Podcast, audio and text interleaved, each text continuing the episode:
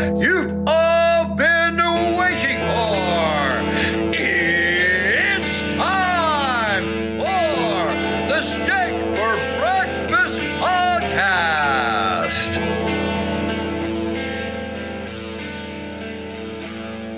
It's Tuesday, December 7th, 2021, and this is the People's Podcast. This is Steak for Breakfast. Smokey, this is not Nam. This is bowling. There are rules. Today, Junior? America! Steak.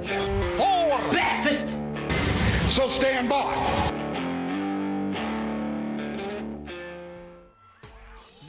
Mad, I get more butt than ashtrays. Fuck a fair one, I get mine the fast way. Ski mask way, nigga ransom notes. Far from handsome, but damn a nigga tote. This episode of the podcast is brought to you, as always, by Man Rubs. You can find them on Instagram as Man Rubs and on the website, manrubs.com. Hmm. Rubs, barbecue tools, blow torches, t shirts, coffee cups, all around barbecue related gear for you to make barbecue great again. Use the code STEAK15 for 15% off your order. Also brought to you by Stay Ready Gear. They're on Instagram, Stay Ready Gear USA, and on the web, StayReadyGear.com. Holsters, custom kydex, tourniquet carriers, on and off duty gear for you military and law enforcement. Need something custom? They might have you sorted out. Use the code STEAK for 5% off. Don't get ready, stay ready. You know, one thing that you can't take for granted is a good night's sleep. You know who is the uh, greatest of all providers of that across the USA? Yes, Who? Mike Lindell. The humble pillow farmer himself. Today I'm wearing the uh, Giza slippers. Ooh, those are nice. Got my dogs a Giza dog bed recently. Oh, nice. They like it. Um, if you're into combating election fraud and value a good night's sleep, head over to mypillow.com. Over 600 MyPillow products. Use promo code STEAK for up to 66% off at checkout. That's substantial. Very. It's bigly. You can get them at uh, mypillow.com forward slash steak and via the telephone 1 800 658 8045. 45. The world's most technologically advanced in studio recording gear, specializing in headphones, can be found at Odyssey.com. It's like Angel singing in Noah's ears right now. Right? If Angel sounded like Biggie, Craig Mack, and Busta Rhymes. They might. Whether you're potting, gaming, or in studio recording, check out their extensive line of highest quality headphones. They're on Facebook, they're on Instagram. Christmas is coming. Everybody wants a new gun. Everybody needs ammo. Facts. Mike down at West Coast Survival Arms will get you packing heat like one of these 90s hip hop videos. I don't think he's got Tech Nines, but he might. Yeah, never know. Probably not. Not going to say it on the air at least. Right? Newly redesigned website at westcoastsurvivalarms.com via the telephone 619-870-6992 and on Facebook Messenger as well. Our first responders are working hard during this holiday season. Uh, the calls are always up. The crime is always bigly. They're all wearing mediocre medic gear, off duty, sweatshirts, t-shirts, flip-flops, fanny packs, and more. And they've got those stickers and vinyl patches while they're protecting and serving and saving lives. MediocreMedic.com. They have a pretty fire IG according to our first responders. And speaking of fire IGs, Dump Box, home of the Zero Fucks Duck. This first Santa one of the year dropped this weekend. It was quite Santa-ish. Nice. I'm sure it's going to get a whole lot more Santa-y before the uh, Christmas season comes to a close. I'm wearing my coronavirus veterans T-shirt today. Mark's got more patches than you know what to waste money on. It's the home of the Zero Fucks Duck. They're at dumpbox.us and they're on Facebook and Instagram. Friends, don't forget to follow us on Instagram at Steak for Podcast Breakfast. There you'll find a link tree that'll take you to all our social medias, our website, the Telegram, and more. And on that note, welcome. Tuesday edition, Steak for Breakfast podcast, episode 88. I'm Roan. Noah's here. Yo. Antoinette's here as well. Hi, guys. We've got Dr. Cordy Williams coming up later in the show. But first, our guest host of the day. She is a uh, influencer online. She's also an author. She has a podcast and a YouTube channel. Hey, we have a podcast. We sure do. She's known to, uh, I don't know if you want to call it her following as either a dictator or the supreme leader. Miss Jessica Harlow, thanks for joining us today on this Tuesday edition of Steak for Breakfast. Hi, thank you so much for having me. Oh, it's our pleasure. How are you doing and what's going on in your neck of the woods? Um, well, I'm in the communist mecca that is that was formerly known as New York, Delicious. and um, things are things are going. Yeah, I I saw yesterday you guys got restricted er more. So I saw Mayor de Blasio, or maybe even he might be a dictator, de Blasio. He's Well, definitely a I call dick. him Dick Blasio. Oh, there you go. Yeah, that's very uh, fitting for his. I don't know if that's appropriate on your podcast, but I said it already. So You can say whatever you'd like. There are no holds bar. Um, okay. yeah, it's, it's it's one of those things where uh, you know we've been tracking you for a while. You and I have talked for several months online. I, I saw, you know, I think it was maybe people had been sharing your posts who were kind of in our community. So I went and saw, started watching the podcast a little bit, you know, kind of listening in, and then as I saw towards your podcast got where you're at now, which is in a brief pause before you started, a lot of your I don't want to say a lot of just the whole tempo and the narrative kind of changed a little bit to maybe infuse politics or current events, hot topics, stuff going on that that's directly affecting you the same way it is, you know, millions of Americans across the country. And uh, got my interest a little peaked, so I reached out, and after a reschedule, here we are. Nice. Well, I've been ranting and raving. That's what I've been doing, Okay, I just which I wasn't doing as much of before. no. I like the Supreme Leader. What was it? Supreme Leader title? That's Yeah. Pretty good. Yeah. Well, it's like a running joke with my followers because I I love Kim Jong Un. Well, like not Well, what's not to actually, love? but Very not what he actually does or allegedly does, because who knows what's going on in North Korea. Right. Um, but it, I just think he's so adorable. He doesn't look like he doesn't look like a big evil dictator. He looks so cute to me. he, he is like a caricature of a dictator, though, for sure. Yeah, I love him. I love him. I think it's It's the, kind of funny. the Hillary Clinton suits that he wears are definitely. Uh, Oh my gosh, they shop at the, they got the same tailor. well, I mean, 100%. just Jessica, you kind of dabble in the fashion world. I don't know if you saw recently, but in North Korea they uh, banned leather jackets. What? because- yeah, because he doesn't want people to steal his look. yeah. So Oh, funny. I, I read that. Yeah. all leather jackets will be rounded up and burned now, so he can be the only one to rock them during the winter months. Well, I guess he'd be the first to do something like that. Yeah. So all right, I support him in that decision it's not a bad idea. I mean, just because he can. Yeah, there you go. but before we get into it, let's talk a little bit about what you do now. You've written some books and, and you've got a pretty robust YouTube channel in addition to the podcast, which you said is restarting up very soon here. Why don't you talk about kind of who you are and, uh, you know, what you bring to the community overalledly? I mean, well, first, what had happened was I was doing like beauty tutorials and talking about motivational topics, manifesting, all that spirit stuff. And, you know, then 2020 happened and it just, it gave us such a pause to really like look at things and dig a little bit deeper. And the more I was learning, the more I was like kind of pissed, of course, uh, a little bit sad, but really pissed off. And I needed an outlet for, for everything that I was, you know, realizing. And i mean initially because like I, I started speaking out really early on in this whole you know whatever you want to call it. Mm. and we were able to get away with a lot more back like two years ago than Yeah. we are now. Now it's like you breathe wrong on the internet good luck. So i've kind of more transitioned from being like people were sort of coming to me for like the news and like updates on everything and my perspective and my take on it. And now it's more of like i kind of do things a little bit differently. I'm I, I i'm more sarcastic. I have you know i try to bring out my sense of humor because it's the only way i think you can maintain any sanity in this Mm-hmm. uh is to just find the funny in it. So that's what i've mostly been focusing on. And it's been it's been nice.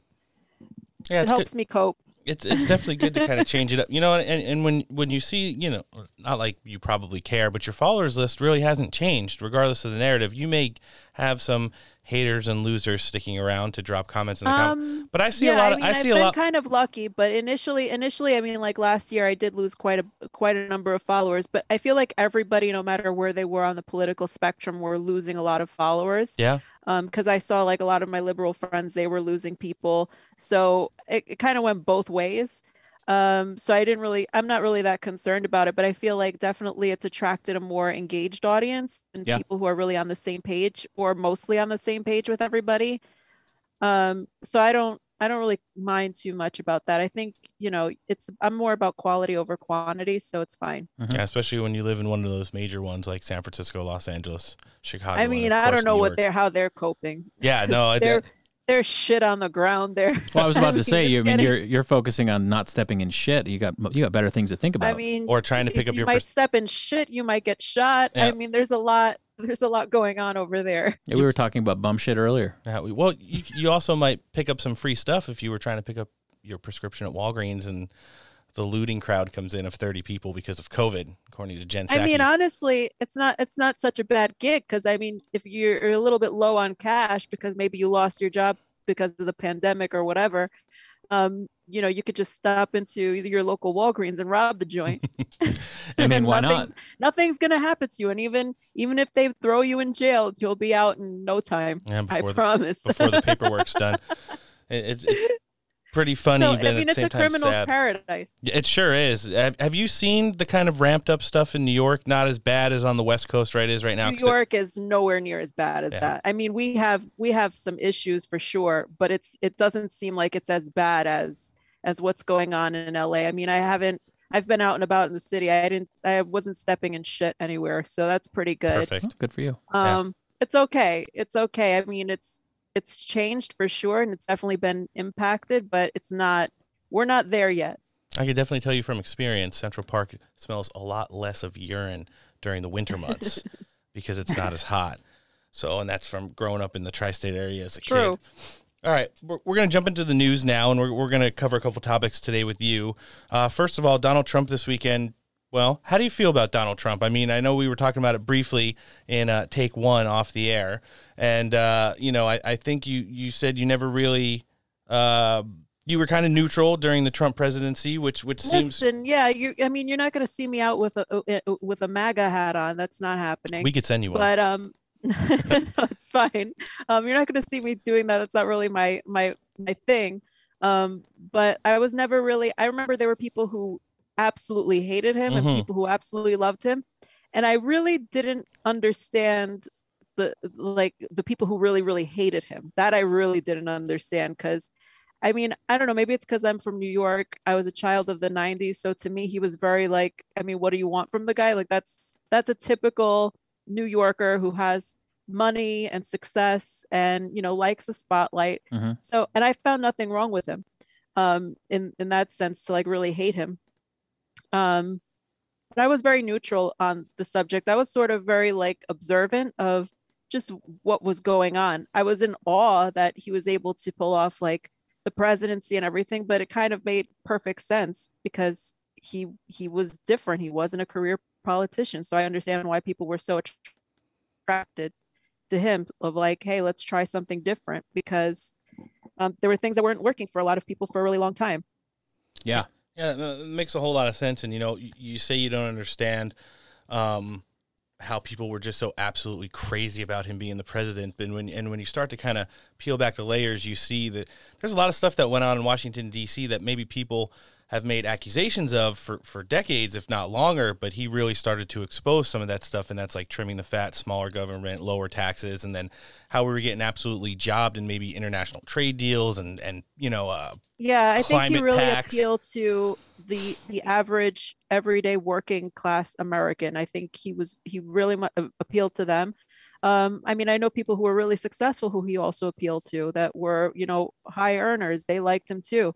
So I mean, because I was like very neutral on the subject, I was able to really get the truth out of everybody. Like Mhm. there were definitely a lot of people who you know at least like because I was in like the you know beauty influencer space and you know everybody comes across as super liberal in the space but I mean I knew for for a fact that that wasn't the truth because again I was neutral I wasn't like a fanatic where they felt like they had to tell me one thing or the other you Right. know No, that makes a whole lot of sense, and uh, it's good to kind of get people who aren't particularly stuck or back themselves into a corner on, on a narrative and is able to talk about it with more of an open mind because then you get kind of more like a complete view of everything, which which necessarily isn't always the same. Like we are the three of us, you know, as hosts are, are all Trump supporters. We definitely were for Trump era policy and, and and definitely appreciated him a whole hell of a lot more now that he's not the president. However, we do point out a lot of the mistakes and, and flaws that he had throughout the course of his presidency, which we hope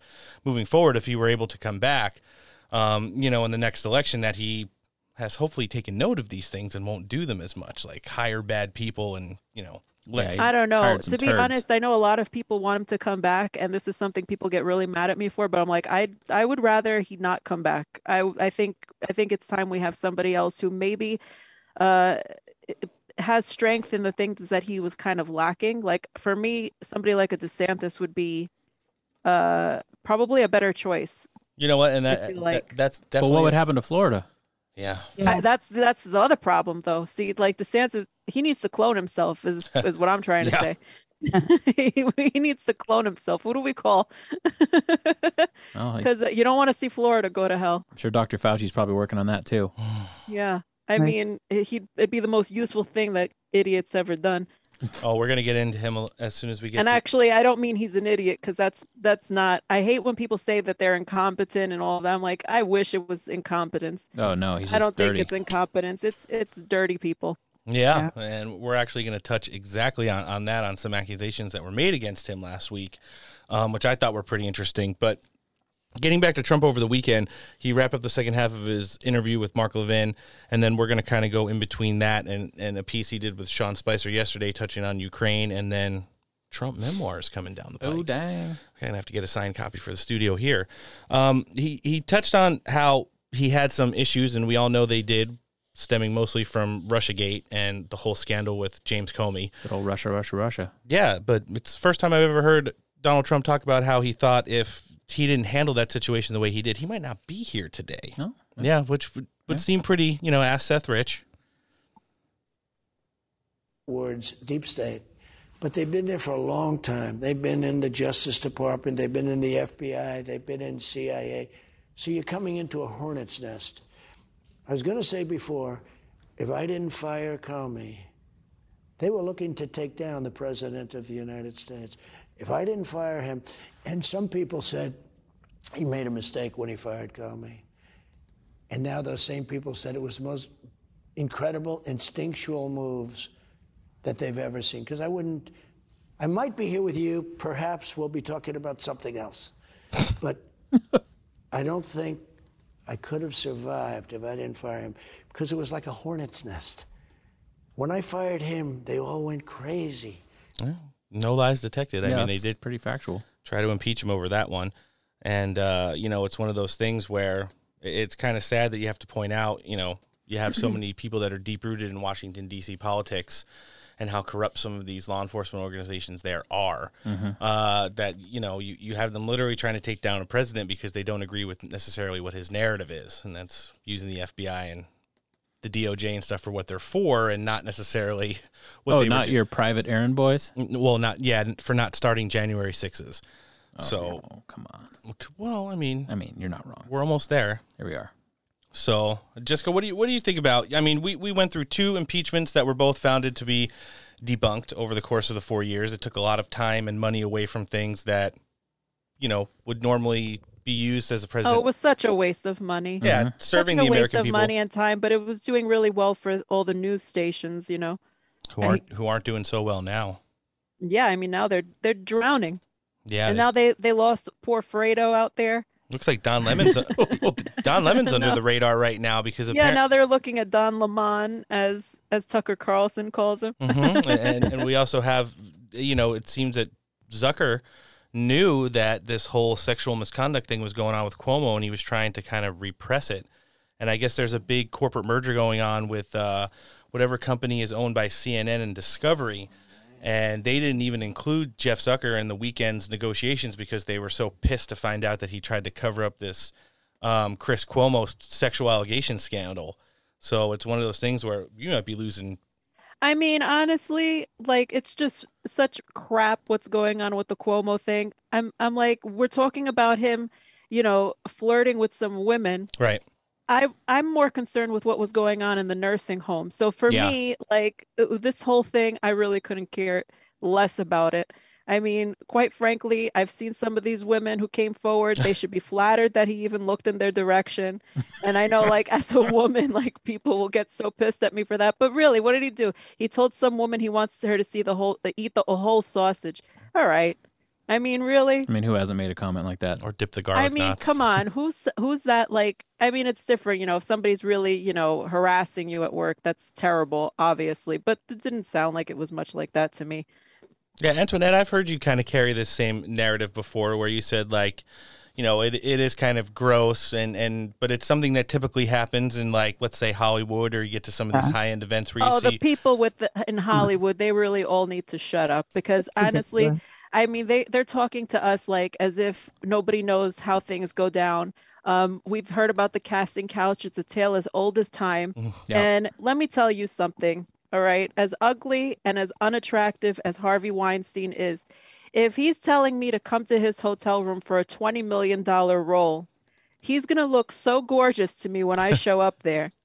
Like 20 million dollars for a movie and the potential to make even more films for that kind of money. I i personally i would fall in love with the guy. Yeah, it's it's and we have these women who are telling us oh i would never.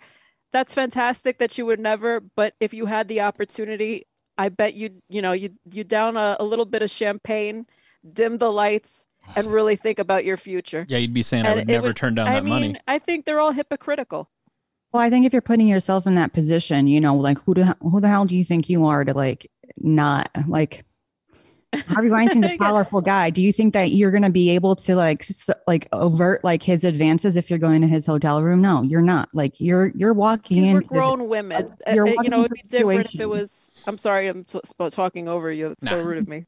Um, but it's it's different if we were talking like they were teenage girls. I mean, Right. that's something Yeah. else. But you're Uh-huh. talking about full-grown women. To be honest, if if a producer was telling me, if any man in general was telling me, any straight man was telling me to come to his hotel room at three o'clock in the morning, and I show up there, I'll be shocked if he's not in his bathrobe. Hmm.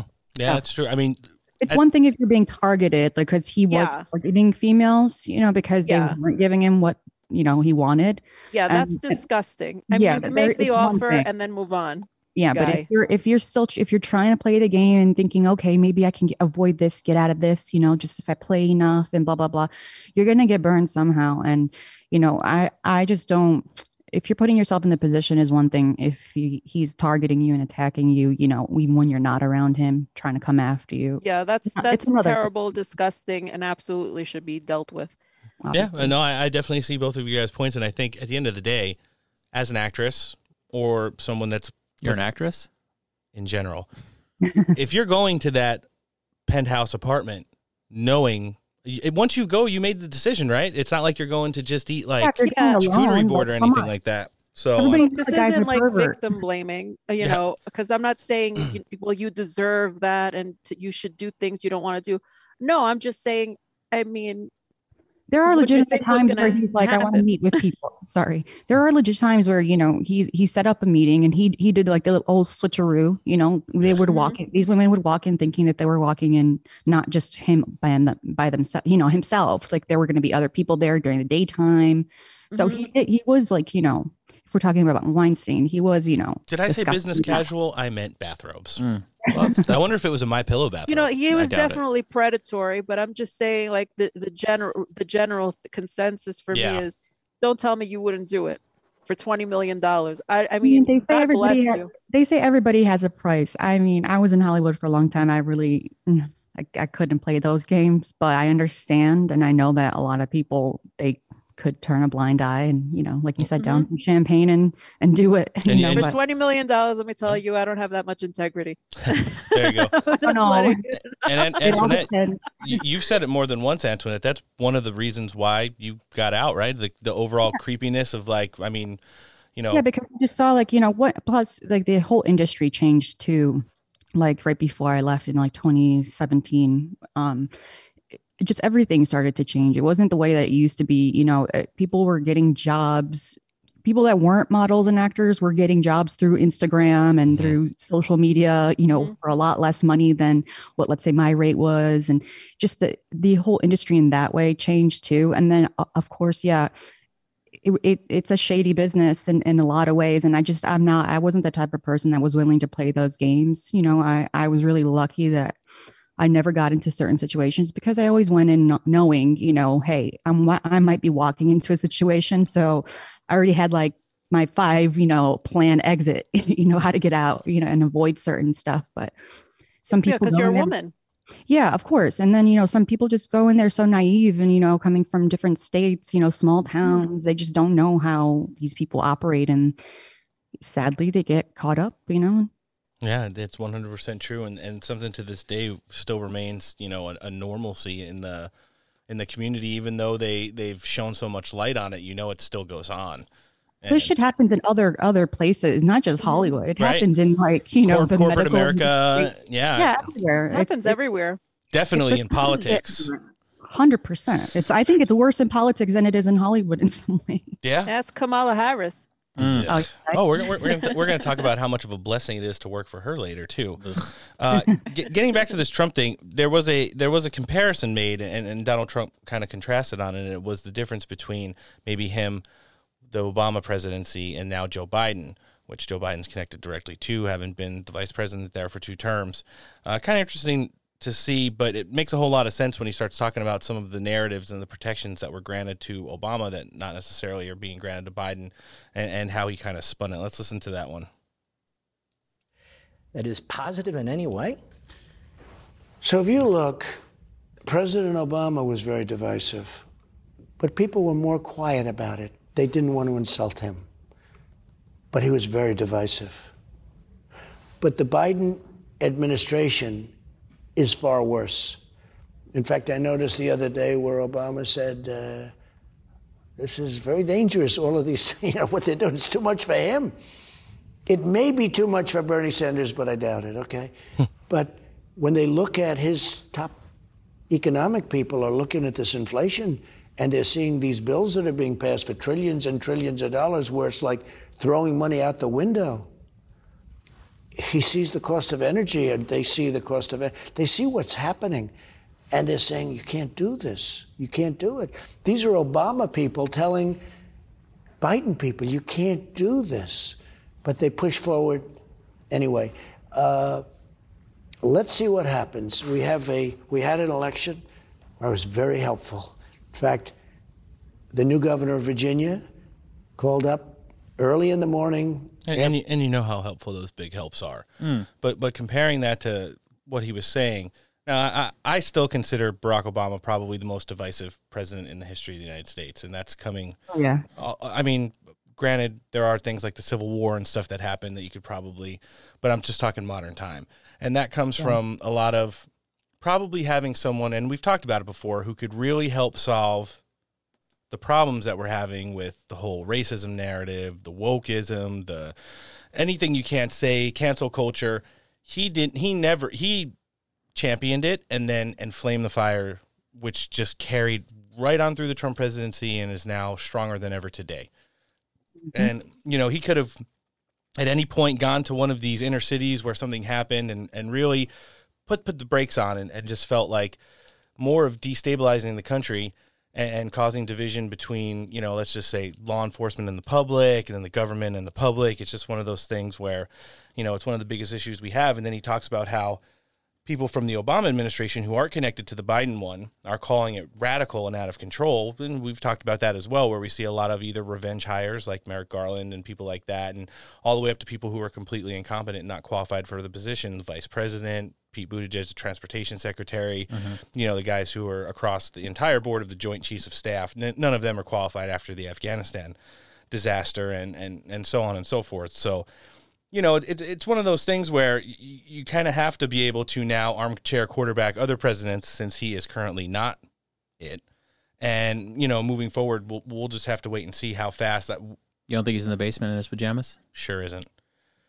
You're talking about Obama? Yeah.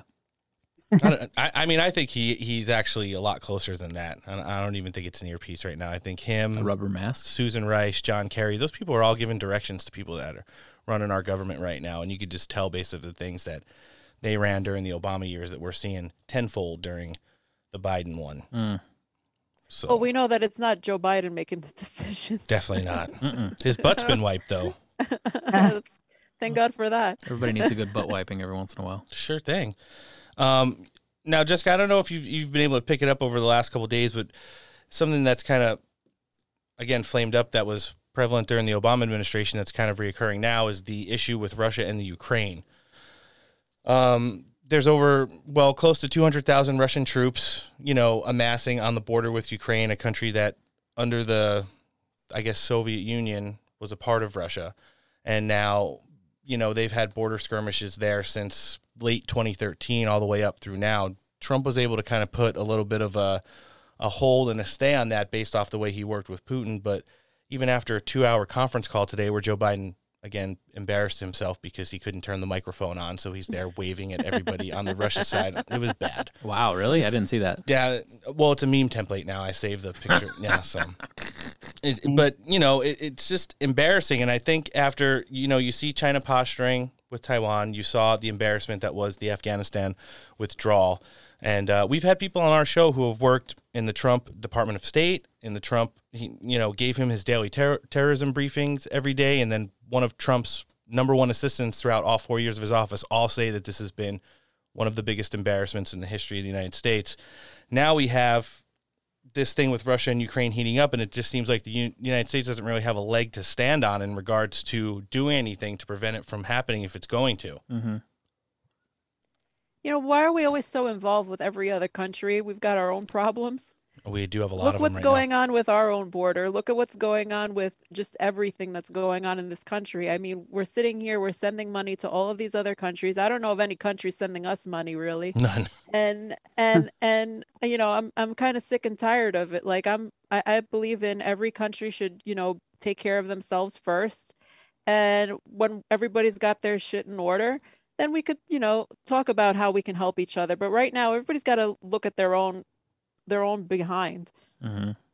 Yeah, It's, it's every man for himself out here. You know, that doesn't mean like go and you know start fights with everybody else. But if somebody's not bothering you, why are, not bothering us? Why are we bothering with them? Mm-hmm. Yeah. It's definitely one of those things, and you know, you you have this action heating up right now. Trump was on Sean Spicer yesterday, and he kind of touched on it briefly and gave a football analogy. Nice. Was tough at all of them. With China, we took in hundreds of billions of dollars of taxes and tariffs. Nobody's ever seen that before. We never took in 10 cents. I got them to buy billions and billions of dollars from our, our farmers and manufacturers. Nobody did to China what I did. Now I see that Biden is going to be talking to Putin, and that's not a fair match. That's not. That wouldn't have been a fair match in prime time. This is not a fair match for our country.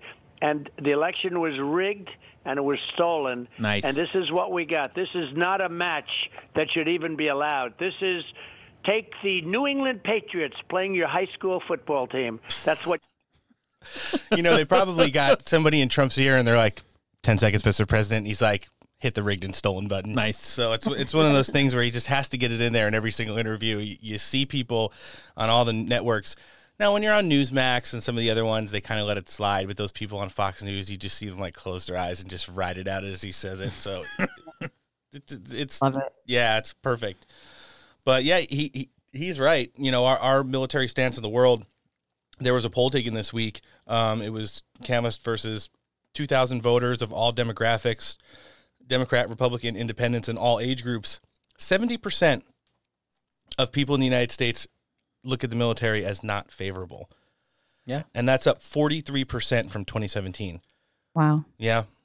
So yeah, it's it's really interesting to think, and you know, something we took so much pride in uh, throughout the course of the Trump presidency, which was rebuilding the military, developing new technology, and uh, using you know peace through strength. Uh, now seems like it's something where you have the Afghanistan withdrawal, critical race theory, and finding the root causes of white rage. Not very favorable with the American public. I mean, they've made the they- they're turning the military woke. Yep. Yeah. which I mean, uh, uh, you- everybody saw the commercial that they had come out with that was supposed to recruit people Oof. to join the military. I'm like, uh, whoever is moved by this, I don't, I don't want them protecting or defending me and my country. Yeah, You there's know, no like, safe space when people There are was shooting at you. Nothing. yeah, there was nothing that looked strong to me or protective or anything like that. I was like, what's what's what are we talking about here? It's really crazy. And you know, the the, the whole world is laughing. China is laughing, laughing their heads off. They're investing so much time and money Yep. into making, you know, their men more masculine. Yeah, some of those videos. I'm telling you, I'm I, I've been telling people start brushing up on your Mandarin because it's not Yeah. looking good. Yeah. Mm. She's not wrong. That's the point. I well, mean, as soon as you start giving your I- military like timeout cards at boot camp. yeah, and safe spaces. Yeah. I mean, that's the whole point of what they're why they're doing it. I mean, China is in the White House, at the, Mhm. you know, in, in the moment. So they're trying to destroy us from within. And where are they going to start with the military? Yeah, they sure are. Mm-hmm. You have uh, what half a million Chinese students infiltrating all aspects of our educational system Mhm. uh, here on on visas learning. You have you know so much other stuff going on with just fraud and intellectual property theft and I mean, they control so much of also our media Yep. and Hollywood, and they're pushing out all of this agenda crap, which you're not going to see that in China. You know, they're not they're not showing their people that. They're not they're, they're giving us a different message than they're giving their own. They're weakening us, strengthening themselves. one I hundred mean, percent. pretty genius. It's pretty genius. I mean, honestly, if they take over, uh, they earned it. Yeah, mm-hmm. they, they, They, certainly earned have. it. I mean, I gotta I gotta give credit where it's due. I really thought he was going to say he had them buying, which was 100% factual, rice from the United States when he was talking about billions and billions of dollars worth of products from U.S. farmers, oh. which that was one of the major things that they were buying, and because it was it was being produced and shipped there cheaper than it was being well with child labor probably in in China. So all right, last audio clip from the Trump thing. He talked about what he's working on now. He just had a picture book come out, which was you know he's been doing the circuit for and, and doing some interviews, but he's also been working on his memoirs. So let's kind of hear a preview of that. Uh, we were just talking about earlier. You broke the mold coming out with a picture book first. Uh, most presidents sometimes come out with a memoir. Can we expect that from you? What's next? Well, I'm writing it. Uh, we're going to see. It's uh, very strong. I've had a lot of bestsellers, as you know, and some number one bestsellers. Uh, we've had some great success with books over the years. Uh, this is a beautiful book, mostly beautiful, and some pictures that, frankly, I thought were appropriate to put in that weren't so beautiful, but they were important. Uh, but uh, yeah, I am writing a book, and we. And by the way, we do have great interest from publishers. uh, Like you wouldn't believe. You know, they like to say, "Oh well, we didn't uh, have interest." They always have. You know, it's an amazing thing. If you're going to sell more books than anybody else, they may not talk about it because they're probably afraid. The radical left, I think, is absolutely afraid. But no, we got a lot of interest in people that want to do it, or or do it myself. I mean, I like this one. We did ourselves, and it, it got it was a beautiful job. The printer is really fantastic. The job that they've done, and that way you get it done, and you get it done right, and you get it done non-censored, which I like. What do you think some of the chapter names in that are going to be? I think there's going to be a rigged and stolen chapter? There better be. I, I hope there is. Severely deficient, if not. A billions and billions chapter? Yeah. And he knows the best chapter, so he'll probably know how to. Well, always good to kind of hear him take those people in the news for a little bit of a ride because you It's know he- yeah it, it's it's one of those things where we just kind of keep tracking it I, I think because of the book is why we saw five major sit downs over the course of the last three weeks going up through and uh, the thanksgiving holiday and into the beginning of december but you know turning the corner now i think one of the biggest over encompassing topics affecting the entire globe right now is the never ending covid narrative Mm. and and all the different things and how that affects stuff. We we were we touched on it briefly. You know, Mayor De Blasio is in a constant pissing battle with Gavin Newsom out here. They always have to say first of its kind lockdowns, first of its kind vaccine mandates, first of its kind masking restrictions. And, you know, both of them are probably two of the biggest killers ever to occupy the offices of mayor and governor, respectively, um, due to the nursing home deaths, which Jessica also touched on not too long ago. Um, You know, Joe Biden's been walking around with kind of, I guess he was, his personal doctor put out at the end of last week after he was challenged by Peter Doocy on his, you know, sickness that it sounds like he has. Uh, he said that he has a frog in his throat. Oh, funny. Yeah, pretty pretty interesting to hear. Well, it's nice that he's the only person in the United States that seems to be allowed to have a cold these days. Yeah, I don't know why everybody at the White House isn't sent home for seven days like my children are. Every time Mm-hmm. somebody in close proximity with them gets, you know, farts wrong in class. Wait, you mean they wouldn't get anything done? No. they wouldn't. They wouldn't be effective in their Well, it's duties. very simple. As as a dictator myself, I know how it goes. It's rules for thee, but not for me. It 100% is. Um, I like where your head's at. Joe Biden made a stunning but not surprising admission when he was asked about his frog in the throat. Do you have a brown frumpy suit or a gray frumpy suit Yeah, do you have one of those double-breasted, like oversized burlap jackets that with they- like the kung fu neck neck part? That's what you really need, Jessica. You need you need to put on like one of those. Oh, you're asking me? Yeah, one of those you le- guys said. Well, I no, Legit- Roan does I have was so confused. I thought this was something Joe Biden asked somebody. No, you, you- you need Where to put I on miss this? one of those top tier pantsuits and just take a picture of yourself with huge sunglasses on and yeah. Kim yeah, I really got to work on my look, my signature look. I'm gonna I'm gonna rip a page out of Kim Jong Un's uh, uh, playbook. well, hopefully it won't be Joe Biden's playbook because some of those underwear might be gently used. No, with the mask hanging off the ear. No, thank you. Well, well, his ear hanging off of his head also. so you, you'll never guess where he got sick from. Where? Kissing one-year-old boys. Ready? Uh, what? Yeah, it, it happened. Just a quick, are you, are you going to be, first of all, Mr. President, uh, your voice sounds a little different. Are you okay? I'm okay. I have a test every day to see a COVID test. I they check me for all the strands. What I have is a one and a half year old grandson who had a cold who likes to kiss his pop, and he'd been kissing my anyway. So uh, it's just a cold. Kissing his what? Anyway. Well, that went well. yeah, it was definitely uh, probably Wait, wait. He's been he's being tested for all the variants at the I- same time. No. every day. I'd like There- to know where he found the test. for Yeah. all It- these variants. is that at There's only one test. I haven't heard of any test where I can walk in and just be like, I want to be tested for Delta. I want to be tested for Omicron. Uh, I haven't seen any of those. It's usually just positive or negative. Well, I think uh, because he actually has direct access to Dr. Fauci, I think Fa- Fauci just sticks his finger in his ear and then just decides what it is. Yeah. Hey, Dr. Or Fauci. sticks something somewhere. I don't know. We're gonna get to it. I think they flip a coin. Yeah, There's there a dartboard in the White House. I'm pretty sure there is. Well, the Surgeon General, Vivek Murthy. Murthy? Yeah. In all of his non heterosexualness, took to the airwaves this weekend, first with our least favorite presidential debate moderator, mm. Chris Wallace.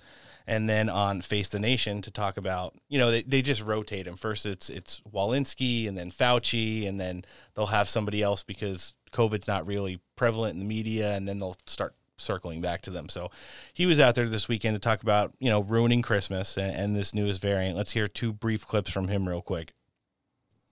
Uh, just briefly on this, you, you talk about masks. Are you saying now that if you're with people that you don't know, that we should go back routinely to wearing a mask indoors? Well, certainly what we've been saying actually since the summertime is that if you are vaccinated or unvaccinated but gathered with people outside your household in indoor spaces, that wearing a mask is the recommended step to take to help reduce the potential for spread. It protects oh. you, but it also protects the people around you. And he would carry on the same narrative when he jumped on Face the Nation just an hour later. Uh, but if you do as many families did, you get vaccinated and boosted, you use testing judiciously before you gather, you gather in well ventilated spaces and use masks Mhm. whenever you can in public indoor spaces, your risk can be quite low and your holidays can be quite fulfilling. That's what so many families experienced this past Thanksgiving. Mm. Did you guys mask up in between bites at the uh, Thanksgiving table? I haven't put a mask on in over a year. That's perfect. It's just yeah, that this is kind of where we're at, and, and it's the complete idiots that watch this stuff on a regular basis and just eat it all up that are still wearing masks in their I car. don't get it. I just don't get it. It's Nor unbelievable. do I. Especially the ones like wearing wearing the mask in your house. Are you fucking kidding me? Come on. Yeah, I, I'm going to go out on a limb and say there's exactly 3% of the population that maybe did that. And those are just the total lost causes. I mean, yeah, the I, uh, But you know what I think? Because like right before they came out with this new variant, they started announcing this crap. I was noticing that I wasn't seeing as many people out with masks on or in stores with masks on. You know, initially it was like for a really long time, it was like I was one of very few that wouldn't be wearing a mask in a store. And lately I had noticed that it was the opposite. It was like most people didn't have a mask on and there were very few people who did. And most of them just worked at the place, so they had to. Yeah. Um, and then that's when they came out with this new variant. And I'm like, you know, because they want the masks to stay on because that's what keeps people, you know, rem- rem- uh, being reminded that, you know, this thing is still going on. Mm-hmm. Well, it, So it, it defines the teams, basically. Yeah. And the mask, uh, the whole problem is the masks. Yeah, if the masks were gone, the entire COVID narrative, because it's like I don't even see people like getting it anymore anywhere. Unless they're vaccinated. Well, yeah, Yeah. and boosted. so we are we Yes. are we are going to get to the my favorite part of the show, and Noah's obviously it's where we get to hear some Dr. Fauci. Not as Fauci as you think, though. Uh, you know, even though Oh, he yay. he did jump on with Jake Tapper this weekend. You are part of the problem. Oh, scissor me timbers. Damn. getting them all out of the way. Yeah. To talk about Omicron and how not potentially dangerous it is. It was some of the blowback he got afterwards, which is not just the usual Rand Paul and Ted Cruz. Who came on here like a week or two ago and compared him to the Nazi doctor? Oh, Uh, I think it was Chris. Yeah. And, and you know, we we had, we had What, a discu- Mengele? Yeah, and well, somebody really went on TV and, and compared him to it this week, but I don't want I don't want to jump the gun. That's funny. But if you do want to jump the gun, you can get I mean, how could you not West Coast compare Survival him? Arms. um, It's the closest thing we got. yeah, there you go. Let's hear him on, on CNN Sunday first talking about Omicron. in South Africa, Omicron has a transmission uh, advantage because if you look at the number of cases now, they were very much at a low level. Then they had almost a virtual, s- a vertical spike upwards, which is almost exclusively Omicron. Thus far, though it's too early to really make any definitive statements about it, thus far it does not look like there's a great degree of severity to it. So there was that, and, that kind of got the weekend started. This was following the fact that he was uh, called out in a Senate Judiciary uh, hearing the other day where they were talking about COVID vaccine victims um, at, based on some of the side effects. When Senator Ron Johnson out of Wisconsin said, How much longer are we going to let the guy who's completely fucked up COVID after he fucked up AIDS carry out this narrative in the country? So Oh, he brought up AIDS? He, well, we've been talking about it for months because that's a bold move, though. You, you do have to remember, at some point in the late '80s and early '90s, Dr. Fauci occupied the office of Chief AIDS Officer of the United States. That was his title for seven years. Do you get a name tag like I'm pretty sure you get like a, a medal or a badge. bobblehead? Philadelphia. There's no AIDS bobblehead. No, because it would be dead because he'd be doing experiments on you. So, Doctor, awkward. someone asked him about it, and Dr. Fauci got a little butthurt and and kind of had a reply. Let's let's let's hear before this really goes. Jake, off the how do you respond to No something as intended. preposterous mm. as that? Overhyping AIDS, it's killed over 750,000 Americans ah. and 36 million people worldwide. How do you overhype that? Overhyping COVID, it's already killed 780,000 Americans and over 5 million people worldwide. So I don't have any clue of what he's talking about. It has not killed. And how many of those deaths were actually car accidents, heart attacks, Falling off the ladder. stroke, Dying with off a ladder? COVID, not from COVID. Yeah, people who are like 90 years old. I mean, come on. Yeah, yeah. So, so that's Guy's giving us these numbers. You know, when he does get tried for crimes against humanity, he p- pretty much said how many people he killed himself. So he's admitting. And, and Rand Paul championed that narrative throughout the weekend off of Senator Johnson saying that living in constant fear because of this asshole is something that we really need to stop doing. And, you know, do it well. This is the first time we Senator, really did that. basically it's become follow the science uh, only when convenient. Because if we're following the science, the science out of Israel, and I believe Qatar now is the second country, but the Israel case showing natural immunity was 27 times more effective hmm. in, in warding off the Delta variant than the vaccine, that would be following the science, wouldn't it? virtually none of the edicts or the promulgations that come from Fauci's mouth are based in hmm. science at all. Take the idea that we're now going to test the day of travel.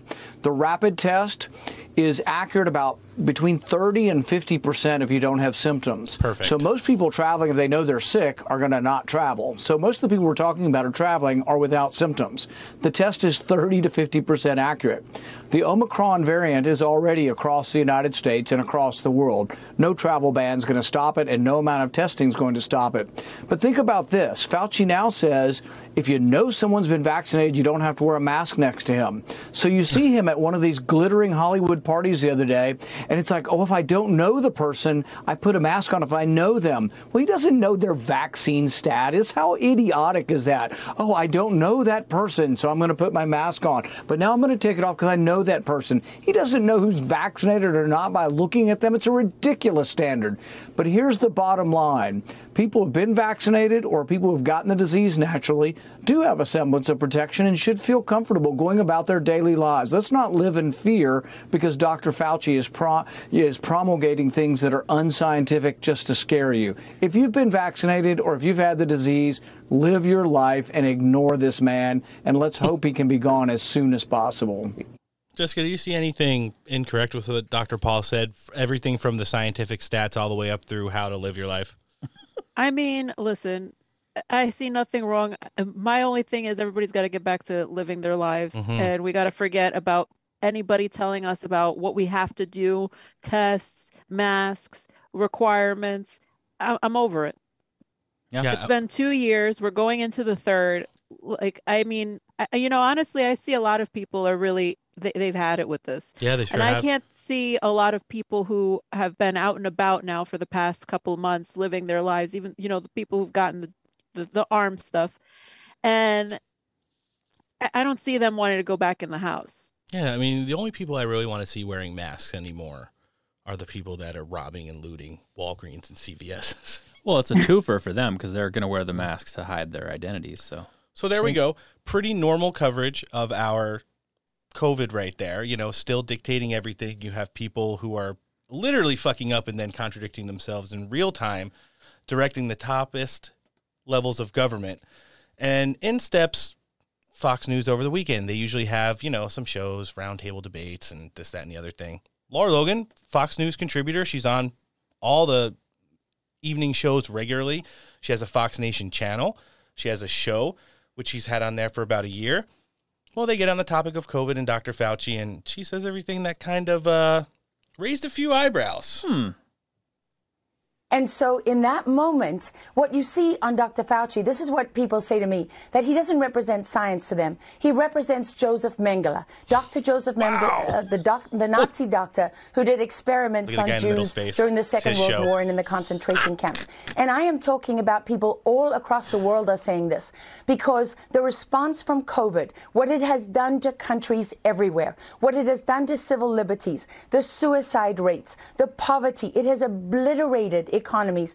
The level of suffering that has been created because of this disease is now being seen in the cold light of day, i.e., the truth. And people see that there's no justification for what is being done. And well, the guy who was hosting the show, you just see The his look face. on his He face just goes. He closes his eyes real hard, and He's he like, just "I'm like pu- fired." he puckers up his lips, and he's just like, I'm fired. so fired right now.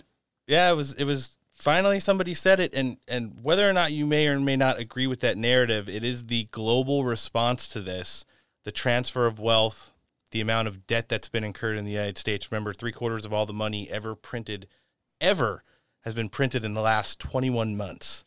Think about That's that. a problem. That's a big problem. You That's have- a lot.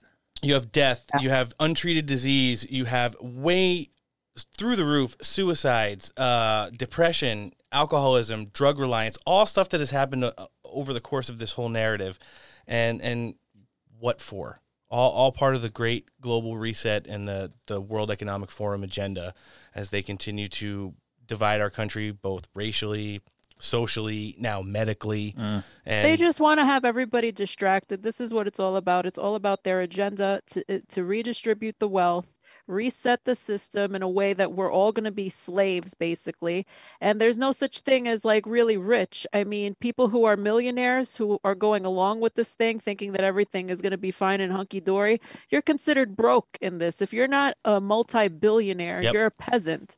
Yeah. It's like, you know, like the people you can think of who are like, oh, but they're like so rich and this and that. They're not rich in this new system. No, no, Th- They're th- not rich enough to, to get out of this uh, to get out of this and not uh, and be unscathed. I There- mean, everybody's gonna have their their their neck on the line. There's a good meme that's that's cycling around, and it's it's like a throwback to, to World War II. It's got like two stormtroopers standing in the doorway of, you know, someone's house, and the person's like, "But I thought I was going to be a micro influencer online. I, I wore my mask and got my boosters." And the guy's like, "Great story." Up against the wall. Yeah. So Yeah. you know, it's one of those things. Last clip that we're going to hear in, in the COVID section is, of course, Dr. Fauci crying about getting called a Nazi doctor on national television. amazing. people throughout the country and the world are responding to that absolutely preposterous and disgusting comparison that she made. It's an insult to He all was- of the so it's people who accurate. suffered and Yeah. died under the Nazi regime in the concentration camps. I mean, it's it's unconscionable what she said. Forget about the fact that she was being totally slanderous to me and, as usual, had no idea what she was talking about. She seems to pretty- be pretty much over the target usually. ever Yeah. Influenza killed 770,000 Americans. So not only is she being slanderous and disrespectful to so many people who were killed in the concentration camps by Dr. Mengele, but she absolutely has no Mengele? idea what she's talking about. She's completely incorrect in everything she says. Dr. Me. What I find striking, Chris, is how she gets no discipline whatsoever from the Ooh. Fox Network. Ooh. How they can let her say Oh. that. Now he wants no discipline from the communists. and no Okay. disciplinary action. I'm astounded by that. and that's that's a week after he went and you know he, he Ted Cruz and Rand Paul beat him up again in a in a congressional hearing and he went and cried and said, "But what about January 6th? What happened to that?" Shut up. Yeah, right, right. Like he has any influence on that. Anything. Like it doesn't make sense. No, there's no reason why he should be commenting on anything to do with politics. It's actually pretty much a violation of his job to go on the news and start talking about things like January 6th and whether or not Everything he does is a violation, Yeah. but he doesn't stop him. private businesses suspend their anchors and uh, you know things of that nature. So that's kind of it with COVID this week. We gave you the, the regular boring shit and then gave you a little bit of spice at the end. You I like the spice. Yeah, not bad. So didn't think he was going to get called. What did he call it? Dr. Melange? Mengele. Dr. Merengue. well, we're rounding third now. We're hitting our last topic. Uh, we're going to hear some of the uh, usual dumpster fire that the Jen Psaki press conferences are as she continues to go out and pathologically lie on behalf of her boss and the rest of the administration. I did find some spicy ones this week, though, um, because I don't know. I just seemed like a lot of people in the news are, are kind of getting sick and tired of like the non-answers. Joe Biden doesn't do any Q and A, and you know she keeps getting pressed on stuff, and they all everybody probably sits there and jealously watches Peter Doocy like dunk on her every single day, and is like, eh, you know what? I, I, I want somebody to share my soundbite on their podcast or play my soundbite on the news. Why does it always have to be Peter Doocy? I could dunk on her too. She's pretty dunkable, right? Um, so she she was asked about Ukraine and and w- what has changed since 2014 in regards to the administration's stance on it. And uh, you know, it, it's one of those things where not really anything has, except we're doing a whole lot less. You know, back then. Obama was saying that there'd be a red line, and we were we were kind of giving him like missiles and stuff like that. But it, it's one of those things where when you hear her kind of answer the questions, it's like who is really working in, in, at 1600 Pennsylvania Avenue right now? We're going to hear four clips, and you're going to be with me on this one. Mentioned that, that Biden was obviously deeply involved with the Ukraine in 2014, and I'm wondering if you could talk about what his takeaways are from that experience, because a lot of the things that he's saying this time, supporting NATO allies on the eastern flank, sanctions, those sound like the same things that you guys tried to do in 2014, and it didn't stop Russia from taking Crimea. So Mm. what's why does he think this will be different?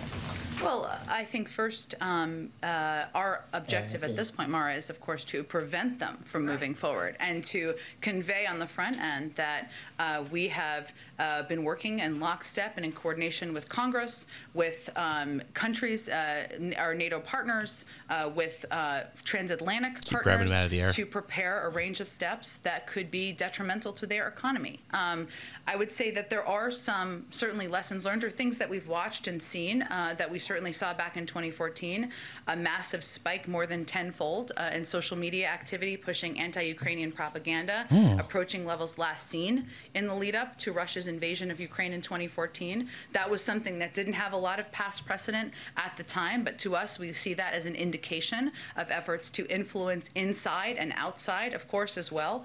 Uh, we've also seen evidence, as we've noted here, uh, of Russia uh, making plans for significant aggressive moves against Ukraine. Mm. So I would say our objective, or the president's objective, is to, on the front end, always lead with diplomacy, have those conversations. We're having them directly with Russian leaders. The Secretary of State obviously met with his counterpart last week, and we're having those at a range of levels. The president speaking with President Putin tomorrow. But in the meantime, to prepare a range of options should they decide to move forward.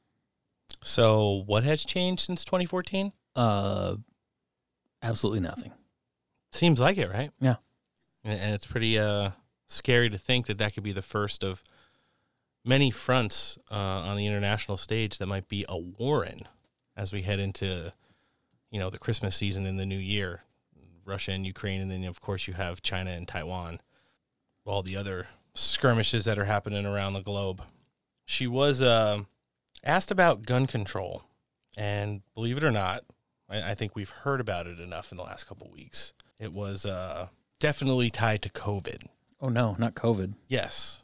And you could tell there's a little bit of disdain in her voice too, because she even brought up the ATF's worst nominee ever, Mr. Chipman, Mr. Ruby Ridge himself. Oh, nobody likes that guy. And again, you're going to hear now, second question that absolutely pisses her off, not from Peter Doocy. Let's get into it. Um, on the violent crime spike that we've been seeing, um, there have been smash and grab robberies. There was the pretty alarming murder in the wealthy Hollywood neighborhood last week, and then uh, an attack, a, a violent robbery in Pacific Palisades on Friday.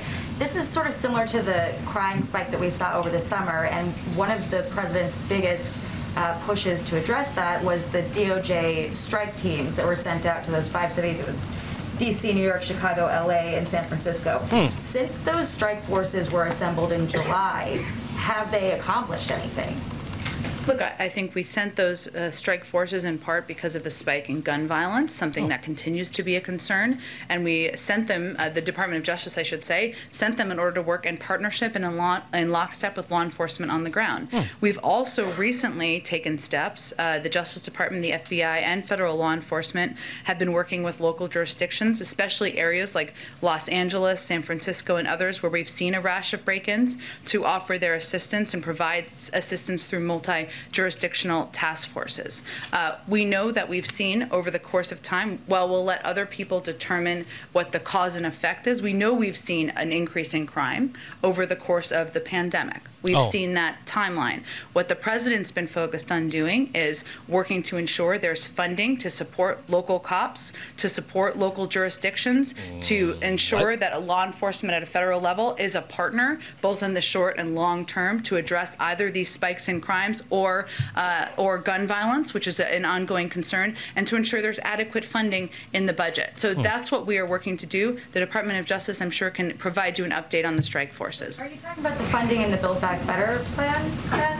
The, the funding in the president's proposed budget, which is an increase uh, significantly over what former President Trump proposed. So are you saying that passing this the spending plan would address crime then in that way? Well, I'm saying that it, it passing the president's budget, which is something obviously we want to get to next year, since we could only uh, get to a short-term uh, CR, has significant increase in, in funding to support police departments, support the fighting of crime, and a significant increase from former President Trump, and something President supports.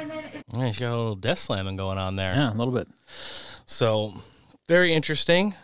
COVID causes escalation in not only crime, but gun related crimes. Gun related crime. She just said it. Not global warming? Well, that too. Oh. There's been a lot of uh, exodus from the office of the vice president over the last couple weeks. Some of her, well, all of her top staffers have either quit, been fired, or announced their resignation effective at the end of the calendar year. Oh, good for them. For someone who's uh, dabbling in the high 20s in popularity across the United States, missed 2% nationally herself, Kamala Harris. It's not a good look. 2%. Yeah, 2% popularity. Well, uh, no, 2% polling in the when she ran as in the president election. Good for her. And got out before the California primary, which is her home state, Mm. which she wouldn't have won. Um, so, yeah, Jen Psaki was pressed on that yesterday. And interesting enough, um, you know, the same reporter who beat her up on gun related crimes asked her about is Kamala Harris a bully and, and awful to work for? Nice. And uh, we'll hear just about how much of a treat she is. The Washington Post article, it's another article that's come out after a string of articles detailing dysfunction in the vice president's office.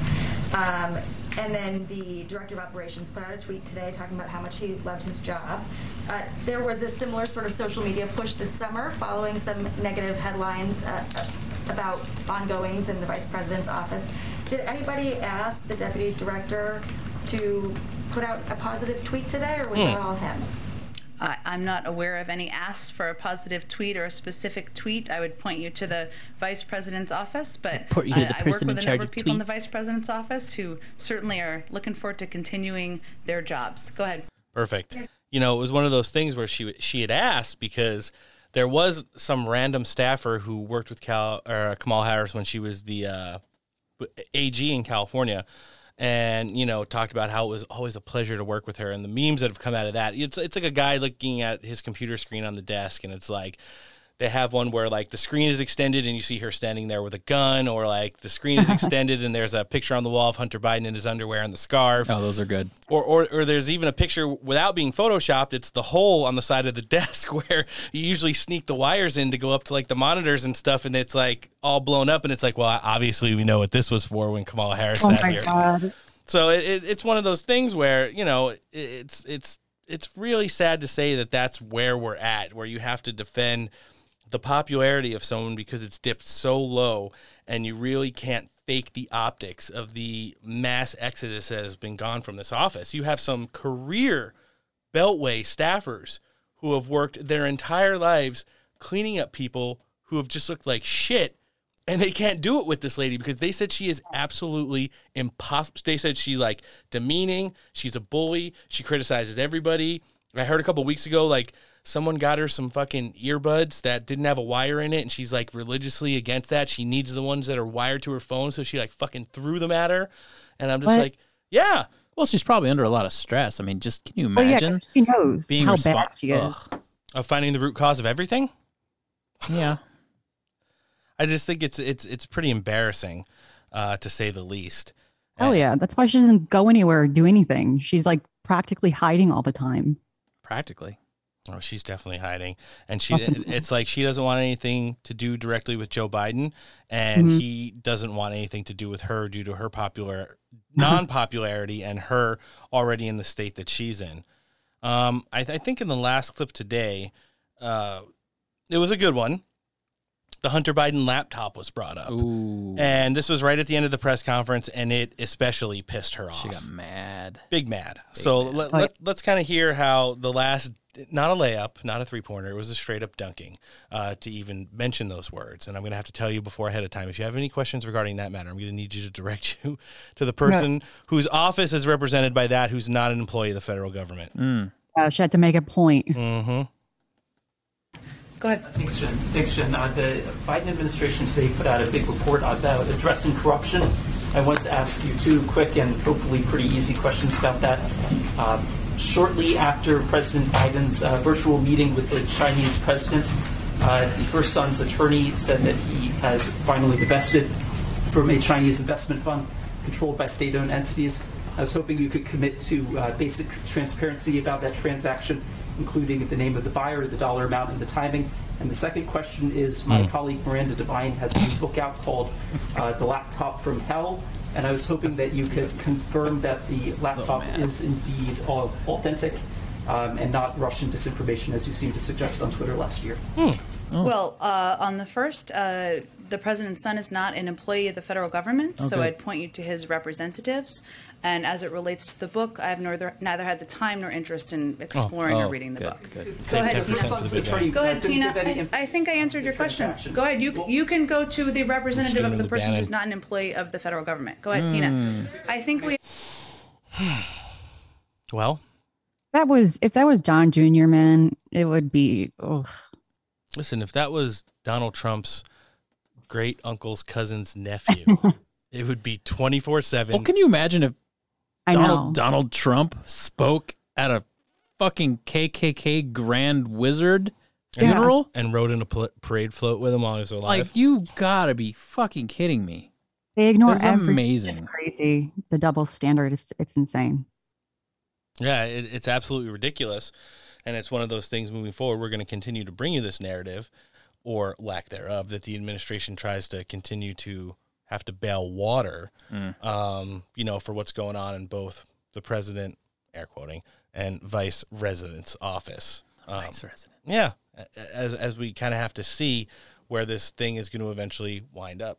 Well, as we're getting ready to have Dr. Cordie Williams come on with us today, we'd like to say goodbye to our guest host who did uh, a large majority of the news with us today, Miss Jessica Harlow. It's been our pleasure.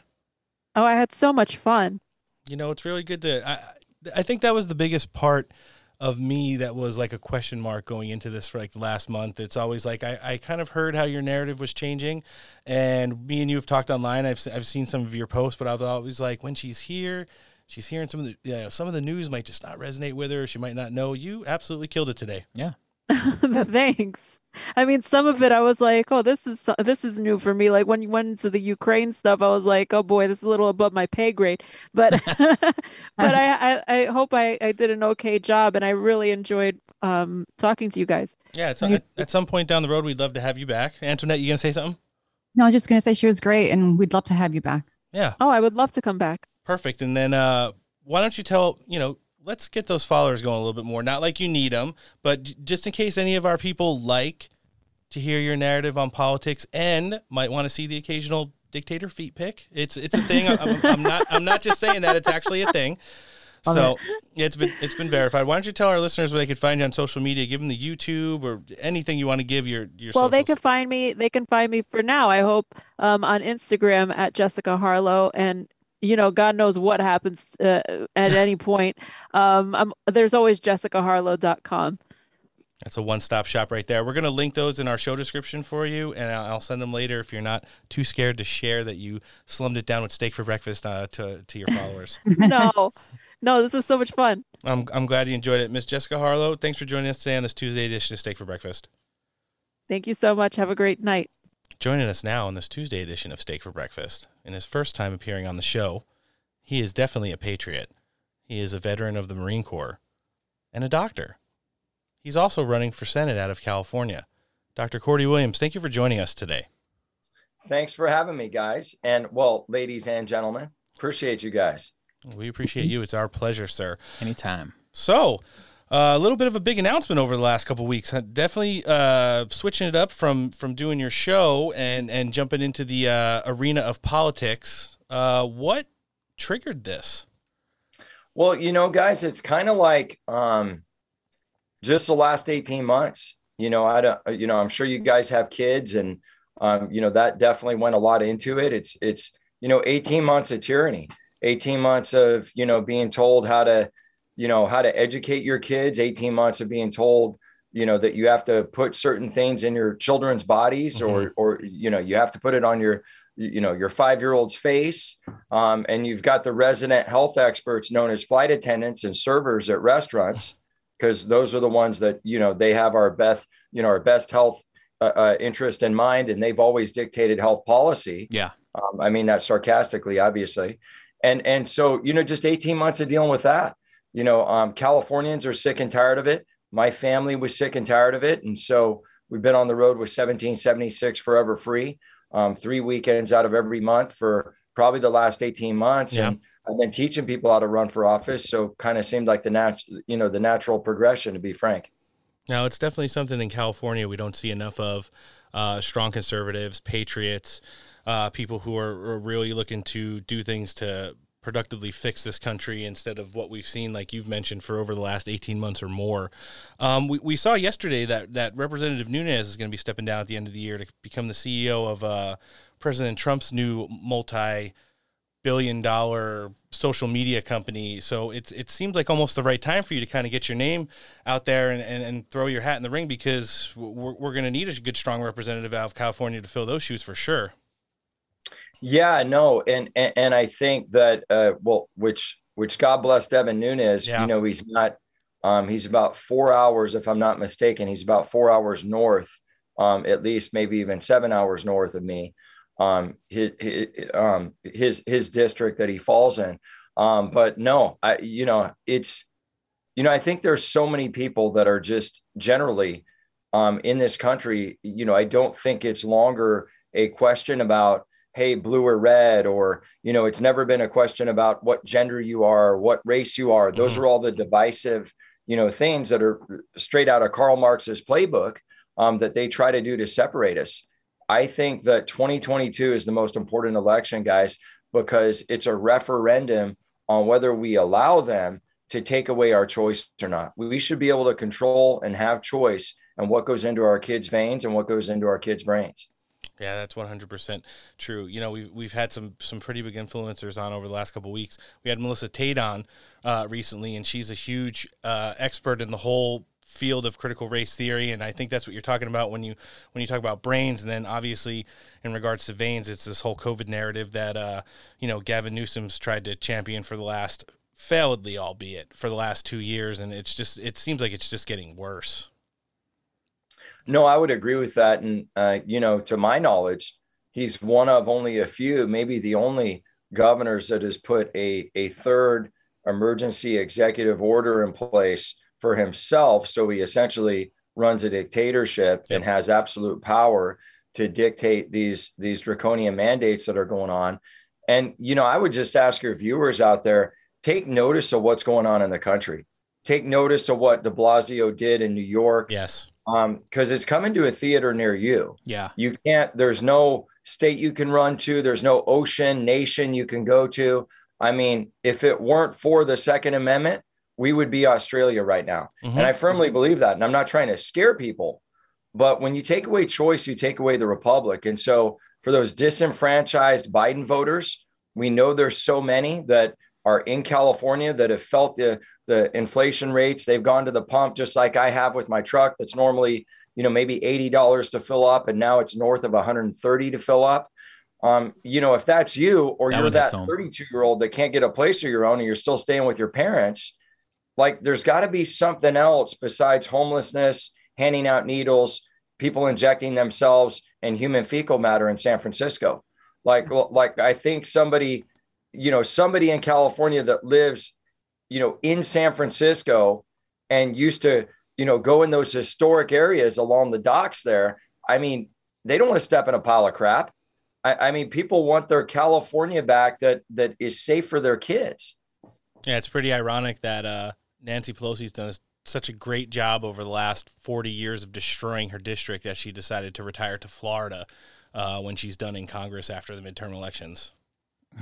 Well, Roan, and that really that really speaks to this whole um, idea of you know this separation, right? The same people you know professing unity are the folks that are you know don't want walls, and yet they have walls at their at their own gated mansions, and they'll choose a free state and a Republican state to live in, but they want you to live in their state under tyranny, under these demands of control.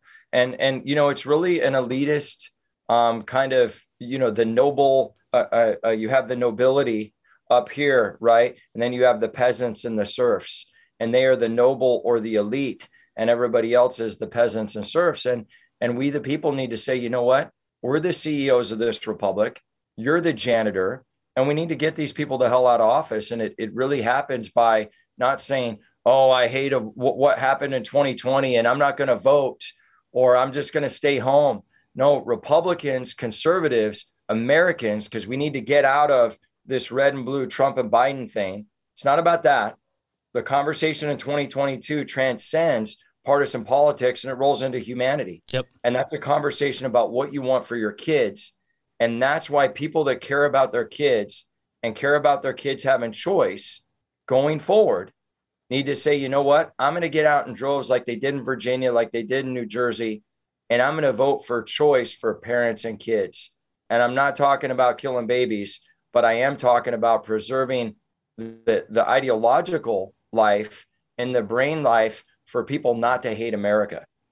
Yeah, I mean, you make an excellent point there. You can be a supporter or feed into the whole narrative of 2020, Trump and Biden, or even just be a supporter of a lot of the Trump era policies. However, this election has such a different spin on it when you take the totalness of the narrative of everything that's going on and, and the whole and it really is a globalist agenda that's affecting the United States right now. There's we were just talking about it in one of our last segments. There's racial division, there's medical division, there's you know uh, law and, in, and and injustice division. There's the government kind of acting like you know they, they can control every facet of our lives all the way down to like medical freedoms things that you would never even think of before that there's international treaties that actually prevent. Yeah nobody expected that. No and, and and then you take it into a you know midterm elections like coming up in 2022 and it just doesn't have to be about trump versus biden on whether or not you like one or the other. There are so many more unqualified or just ill-equipped people in our government right now taking care of the House and taking care of the Senate is pretty much the only way to get back on the road to recovery moving forward as a nation. Well, and and the same people saying they never wanted labels are the ones actually giving them out in droves. Right. And so it's like when do we get away from the labels and all the BS rhetoric out there from the fake news and and you know that's a Trump term but that's really what you have to call it. On both sides there's no objective reporting about what's going on. And personally, that's what I think our lawmakers should be worried about. Because whether you read The Naked Communist or you look at A.S. Herlong's 45 points that he put into the uh, congressional record in January 10th of 1963, you can see that we're 80% of the way there on, on Karl Marx's blueprint of how to take over a republic and yep. create a communist socialist state. And people should be frightened of that. That's not a Republican, a conservative talking point. Nope. That's just reality. Yeah. And so so I stand for anybody that wants their kids and their parents to have choice about what goes in their kids' brains and about what goes into their veins. Yeah. We got to get out of this idea. We unfortunately have a two-party system and there's extremes on both sides. What I want to capture, gentlemen, is I want to capture the middle. The people that are disenfranchised that just want somebody to stand with them I voted for Trump. Honestly, I'd vote for him again. Mm-hmm. Love the guy. I think he's a leader. He's a lion. You know, I vote for Jesus too. That doesn't mean I'm going to push it down your throat. I'm voting for you and your family to succeed. And again, that transcends outside of the bedroom. It transcends the color of skin. That's just about humanity. Yeah, those are some some excellent points that you, that you made right there, and definitely things that people need to start considering as we get into this midterm election year. Um, so it looks like we've got a portion of California covered and, and pretty much the, the state basis for your platform. Let's talk about some America First agenda national issues. I think one of the biggest ones right now we have, uh, you're coming out of California. No one and I are broadcasting out of San Diego, the southwest border has been a ridiculous issue for over the last year. Um, we saw it climax with Del Rio a few months ago, but as we all know, especially people who live in border states, this is something that is extremely fluid, and under this administration since January has been out of control since.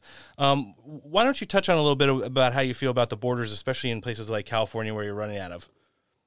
Well, I think it's funny that, you know, kids in cages mm. was talked about when Trump was president and kids are still in cages and it's not being talked about and and they're straying away from that as much as possible.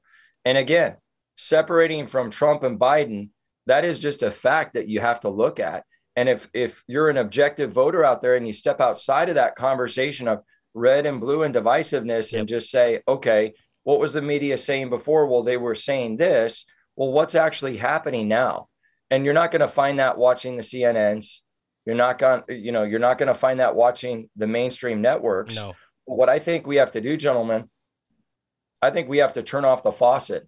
And according to all the stats that the ICE agents have out there, the only way that you're going to prevent this surge of people coming in and the border crossings, I think I heard they're supposed to be at 2 million by the end of this year Yeah. that, that have come in in a nine month uh, period, which is like a 60 to 70% increase from last year, um, according to the research I've seen. So, like, you have to objectively look at those facts and say, how long is this sustainable from a financial standpoint? Let's just go pure business on the numbers here. And I'm not being, I'm not trying to be inhumane because that's the term they always want to use. But how can you sustain a, a multi-trillion dollar budget when there's already been five trillion that's been put on in six months and now you're bringing in people and the same people that have done that are now saying well let's give each person that crosses the border illegally let's give them 450 grand yep. while we've got homeless veterans that don't have arms and don't have legs who get pardon me for saying Walmart Waffle House type care. And I like the Waffle House, but I like Ruth Chris a little bit better. Yep. Right. If I'm going Oh, there yeah. for a steak, I'm just saying, right? I ain't saying, but I'm saying. And so, but we're literally giving them Waffle House service and we're giving the, the other people on the other end the steaks.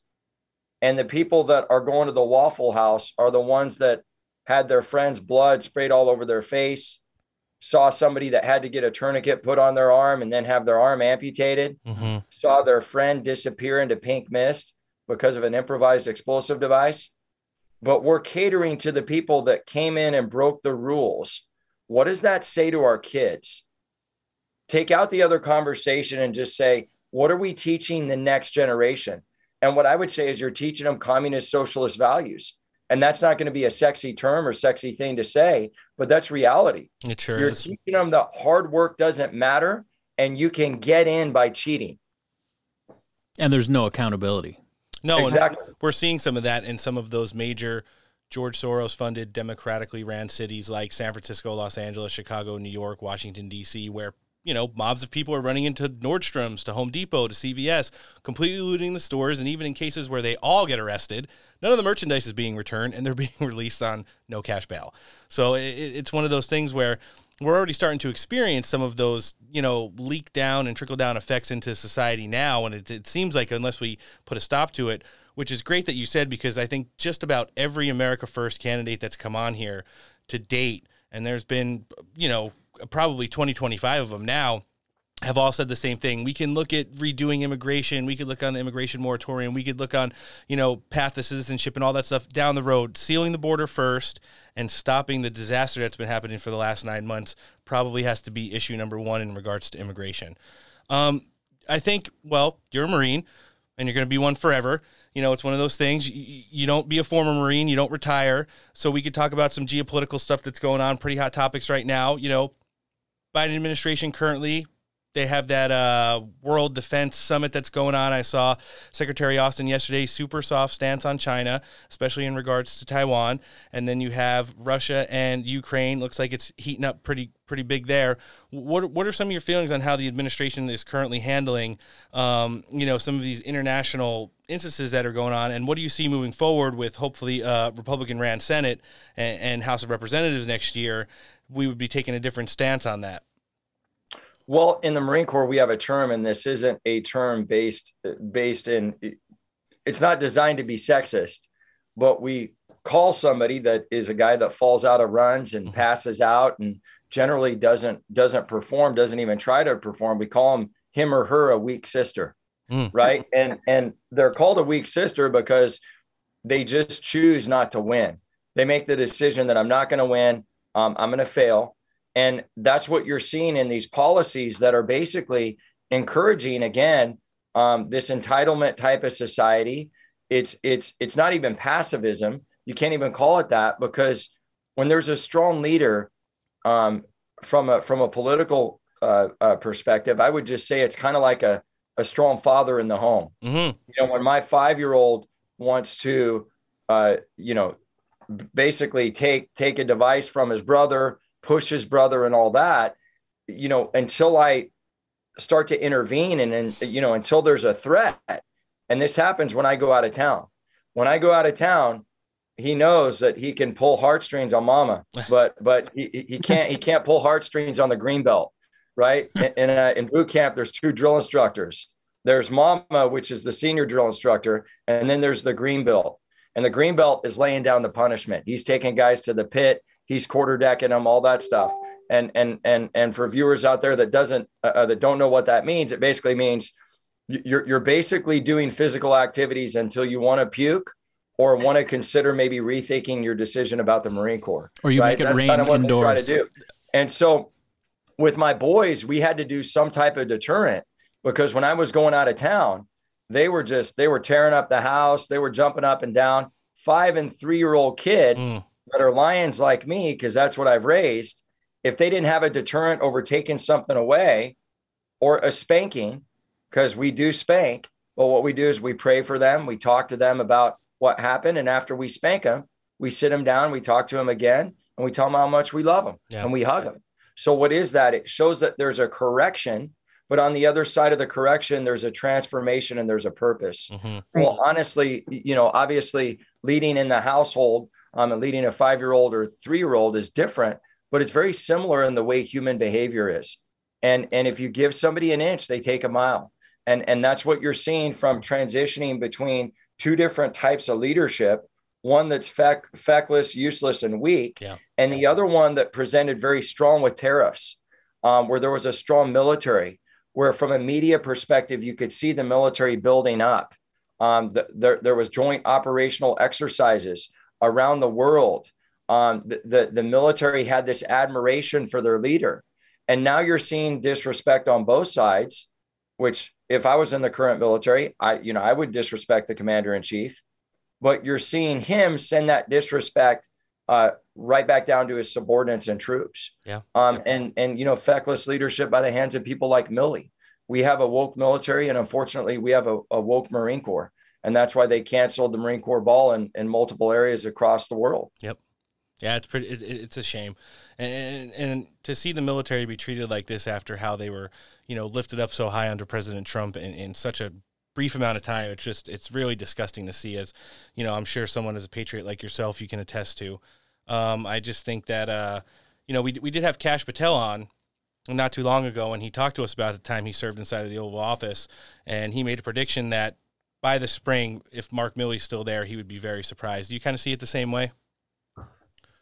Yeah, I mean, he's just he's kind of like Fauci in that way. Yeah. Um, he's been wrong about everything.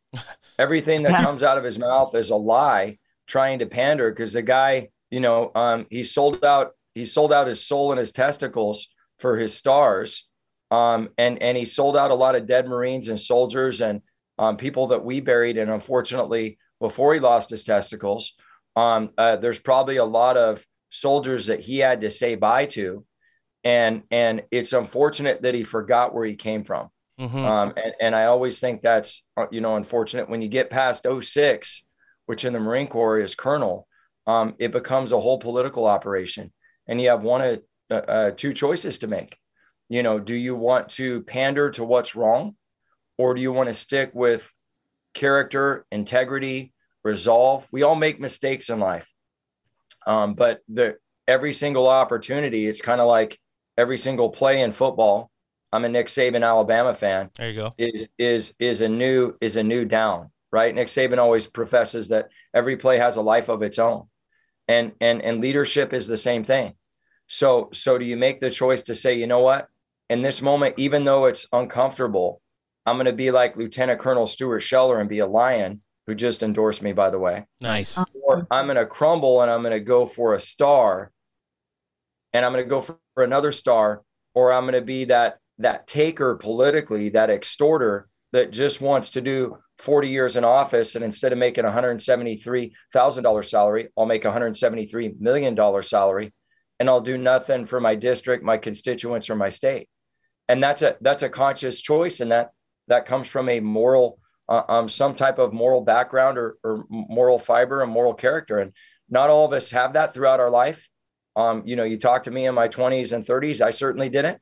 Um, but we develop that over time, in my opinion, um, by the influences we bring around ourselves. Society teaches us that, and and the willingness, like the scripture says, be transformed by the renewing of your mind. Mm. Like, what choice are you going to make? Do you want to win today or you want to lose?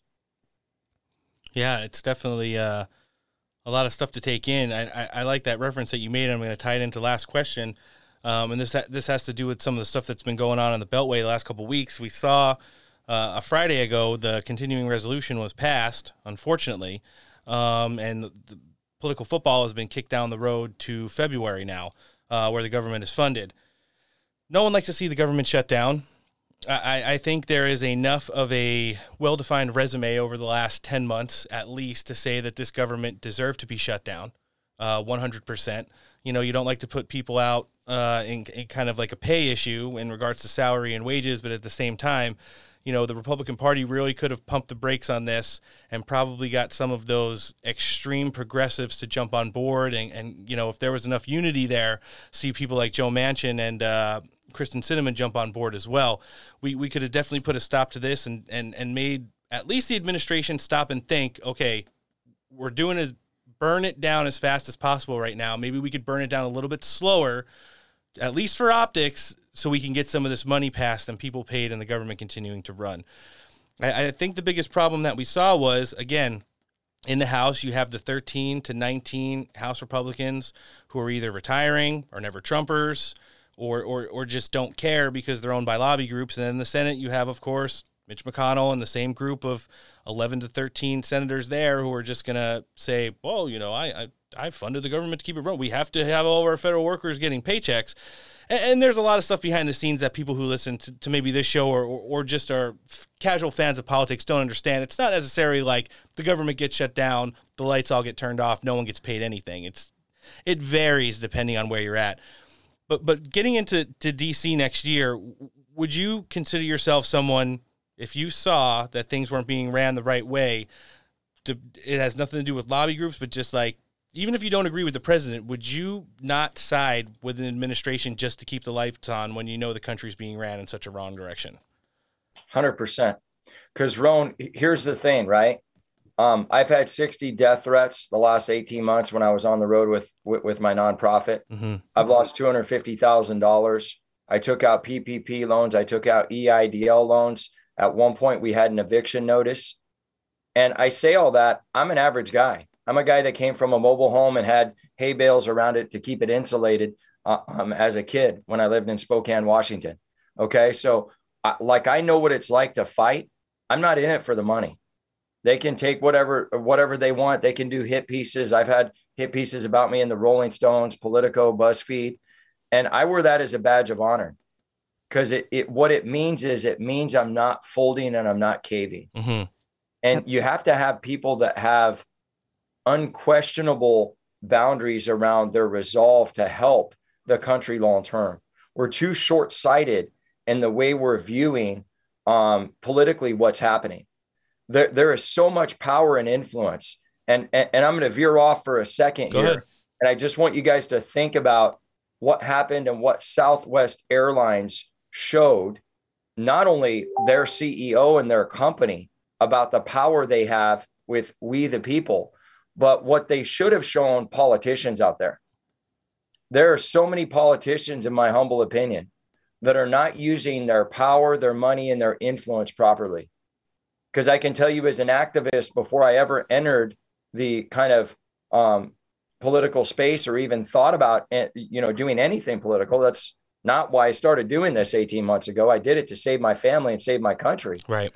Um, what I noticed is the power when you get a thousand, 2,500, 5,000, 10,000 people standing in an area, or when you get people assimilated, assembled in some way, right? Look at what they had to do to turn the tides. And whatever you think about January 6th, look what look what happened on both sides. Let's just say the establishment, because the establishment is red and blue. Let's be real now. 100%. Right.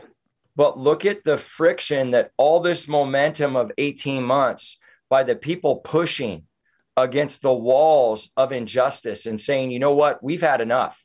We're not going to take it anymore. We're standing up for the souls that are six feet under. We're standing up for the people that can't speak for themselves at Arlington and on the Vietnam Memorial. Mm-hmm. And and look at the ripple effect of that.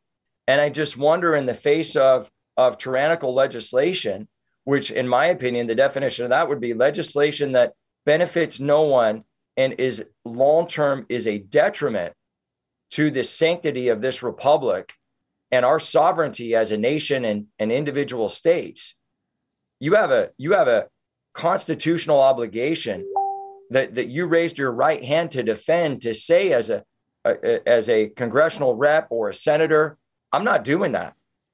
And and if some of these guys would get their head out of their tail and go to their constituents and go to their districts because some of them you know after they get elected and they go to the swamp they forget about everything they ever learned Yeah, they from their do. constituents most of them never knew in the first place which that's a separate conversation Yeah. about the you know the three tiers of the swamp i talk about that all the time Yep. but there's so much power in civil disobedience and if some of these people would say you want to pass that tyrannical legislation we're going to get 10,000 people outside your doorstep so you rethink that decision and that's what that's the new era um, of kind of political um, i'll just say pressure that in my humble opinion we need to start entering One hundred Well, that's you know that's what everybody else is doing, and it you know we're just not doing it enough on our side. Yeah, I I definitely and, think. and no politicians are advocating it Yeah. No. they're not calling on their members and, and some of them are probably in fear Yeah. Well, you know, the only people I do see advocating it for now in, in the conservative, you know, base is the ones who are all running on the America First agenda. Uh, and, and that goes directly back to people like you and, and um, an overwhelming majority of the other guests we've had on our show. Mhm. Um, Dr. Williams, it was really good. You know, we've talked on and off for like the last year. I, I've listened to your show and was a fan of it. That's why I first originally reached out. I'm extremely thankful that you were able to come down and spend some time with us today and, and really let our listening audience get to know you. It, it's so important that, you know, they hear when, when, when I see these candidates are really starting to get out there, I, I, I make every single effort to kind of reach out because it's not only for the people who live in California, but nationwide, I think I can't remember who it was, but somebody we had on recently said, you know, it, it's when the people who uh, are doing well in their races start identifying and relating themselves with people who are running in other states and other districts, whether it be for a House seat or a Senate seat. Um, you, you know, that's when that whole red wave that we're hoping for in 2022 really starts to solidify because they're all going to be on the same page, and it seems like you're just there with with a lot of them. I want our listening audience to be able to do anything that they can to whether it's knock on doors, support you on social media, support you financially in your in your, you know, current venture right now. Can you tell us where we could find you on socials? Yeah, well, what I would say to folks out there: don't donate to the party, donate to the candidate. True. Um, Joe Kent up in District Three, um, Washington State, amazing dude. J.R. Majewski in District Nine in Ohio. Yep. All great guys. I'm trying to get to a hundred thousand dollars um, by January 1st. We're we're really close to getting there, um, but we need people to take us over the line. So those hundred dollar donations, five hundred, a thousand. If you can max out at twenty nine hundred, or if you can only do fifty bucks, I'm going to tell you the same thing I tell my five year old is give me your best, whatever your best is. And your best on Monday can look different than it does on Friday. All right. Um, but we need everybody's help because 70% of this game, and somebody asked me the other day, uh, uh, uh, Noah and Roan, they said, well, why does it cost so much? And I said, well, you got to ask Jesus that Mm. because the establishment has has created this structure and unfortunately there's there's a you know you got your politicians you got your bureaucratic administrators and you got your consultants and strategists and it i that's why i spent four months gentlemen before i ever announced vetting consultants and i got two amazing guys and people are always hustling me to try to get these these swamp creature rhinos consultants oh well he's got a good name and he did this. Well yeah and he took like 20 million dollars from the guy and it took 100 million to win the race and he pocketed all of it. And they could have done the race for 80% less had he gotten somebody with integrity who was ethical. But that's why people like us don't get into races guys. Yep. so what i would say is if if you like my message understand this is no longer about your state this is a national referendum in 2022 on whether you keep control and choice over your kids their veins in their brains and and that really ends the conversation right there. Take the trump and biden divisive crap out of it and just think about your kids and their future. Yeah, I definitely think those overwhelming unhappiness numbers in the independents is what's going to be uh, a pivotal factor in the midterm election, and I believe it's it's somewhere in the 60s, which is for, for less than a year in unprecedented. You've never seen a pre- even the most unpopular presidents ever over the course, even if they were able to win re-election because it was either wartime or whatever, and everybody still hated them.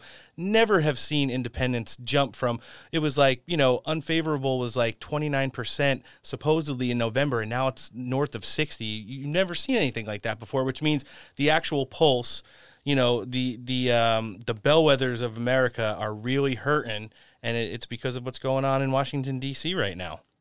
Well, and what you said, Roan, too, and I don't know if you uh, uh, spoke about this specifically, but but just for the viewers out there, you know, I think it was Rasmussen, uh, uh, Rasmussen that that that reported that 36 percent that well, well, Biden's approval rating was 36 percent. Well, most of the time that's polled primarily Democratic leaning. Yeah. All the polls are, so you know it's another 10 percentage points below that Mm-hmm. in all likelihood.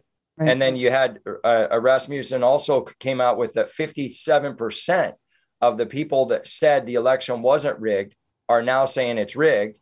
And, I, you know, I think it was like some odd 36% of African Americans said it was rigged. So it's just really, really fascinating how people are flipping um, that used to have one belief system and, and now nine months of tyranny has changed their mind. Yeah. It makes it almost seem like the actual outcome of the 2020 presidential election could not mathematically be possibly valid with how we're looking at it today. It's pretty strange how that comes back around. 81 million Strange, votes. Isn't it? Yeah. Crazy. Dr. Cordie Williams, we're going to live link your socials and your congressional website. Thank you for joining us on Steak for Breakfast today, sir, and we hope to have you back at some point before the midterms. Well, ladies and gentlemen, it was a pleasure. The lovely Antoinette. It was nice to meet you. her as well. And uh, Roan and Noah, God bless you guys. Thanks for having me on. I look forward to the future. Semper Thank you, sir. Fi. God bless you, you. sir. Take care.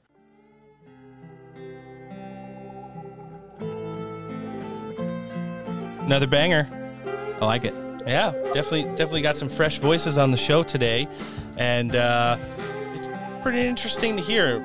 Regardless of what's going on in your life, who you politically identify with, what part of the country you're in, or what you really stand for, everybody's kind of feeling the same way right now.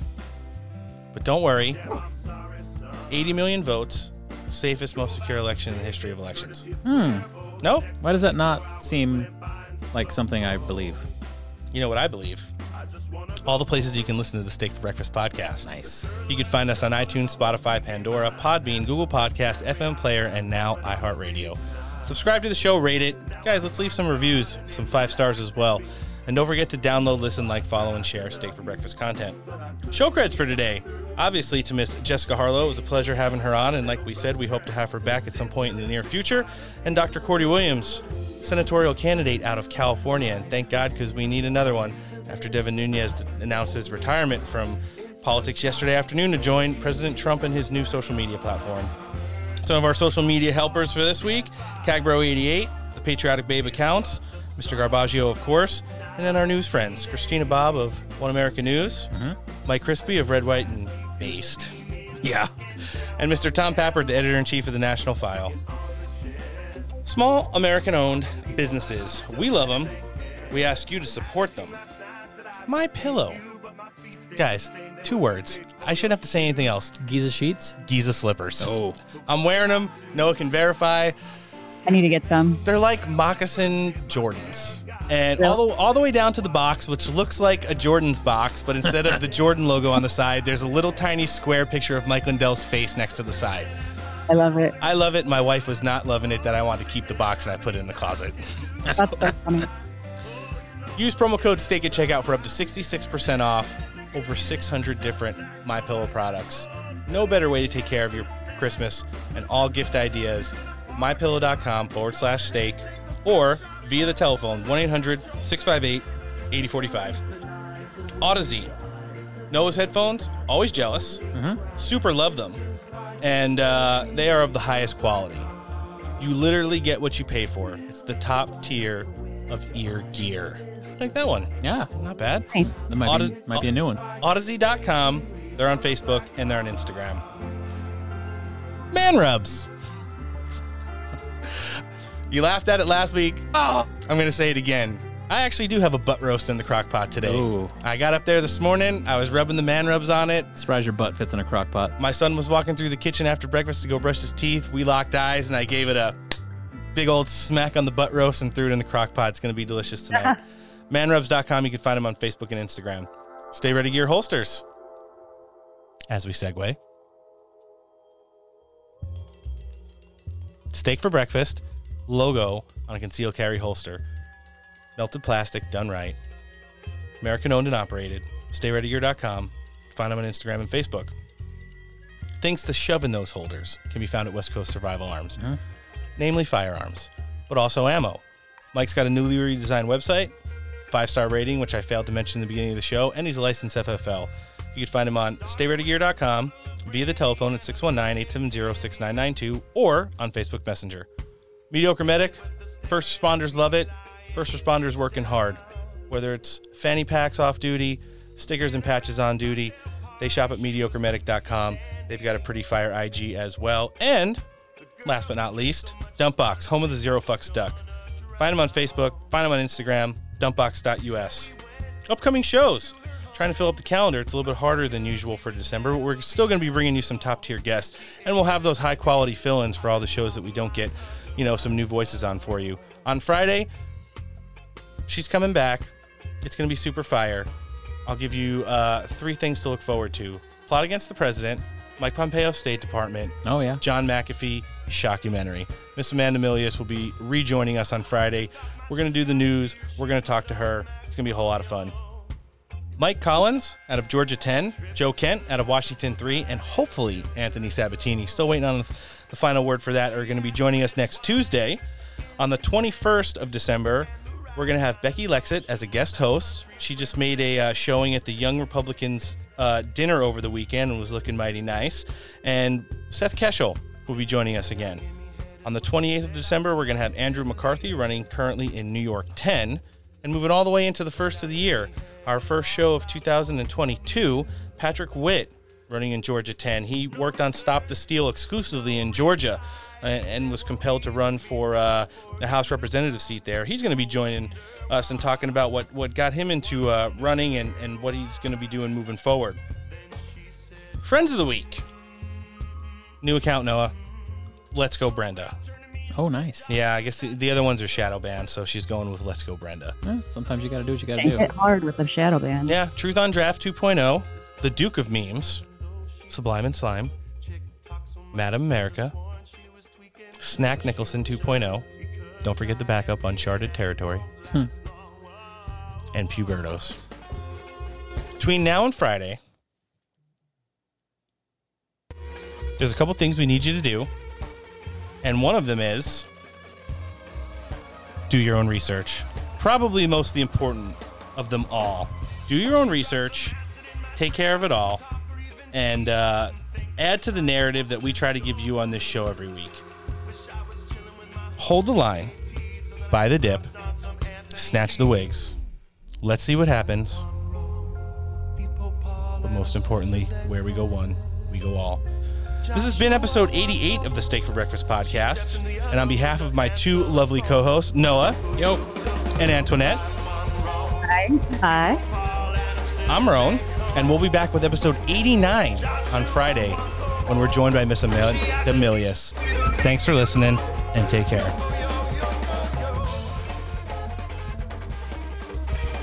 Seventy million dollar pledge. You mean you think it's cheaper to leave it there so they can have it than it is to fill it up with a half a tank of gas and fly it into Pakistan or fly it back to our country? You think, yes, sir, we think it's cheaper, sir. That's when I realized he was a fucking idiot.